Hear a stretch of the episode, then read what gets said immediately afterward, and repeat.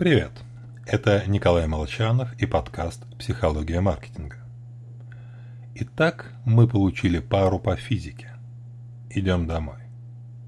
Что сказать маме? Что я тупой и ничего не понимаю, и надо было бы еще с начала года лучше слушать на уроках?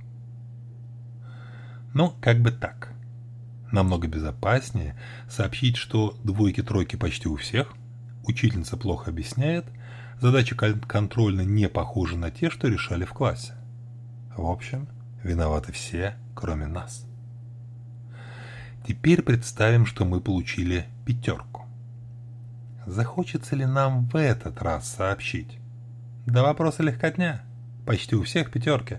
Я не готовясь все решил. Ну уж нет. Если случилось что-то хорошее, то благодаря нашим усилиям. А проблемы – вина внешних обстоятельств. Это классическая ошибка атрибуции. Говоря упрощенно, мы трактуем события в свою пользу. Ошибка известна. Сохранилась в ходе эволюции, так как пользы от расстроенных нюнь, увлеченных самокопанием, немного.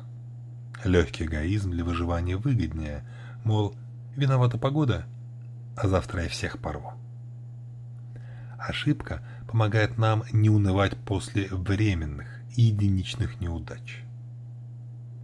Только вот раньше милая эгоистическая упертость могла повредить лишь самому человеку.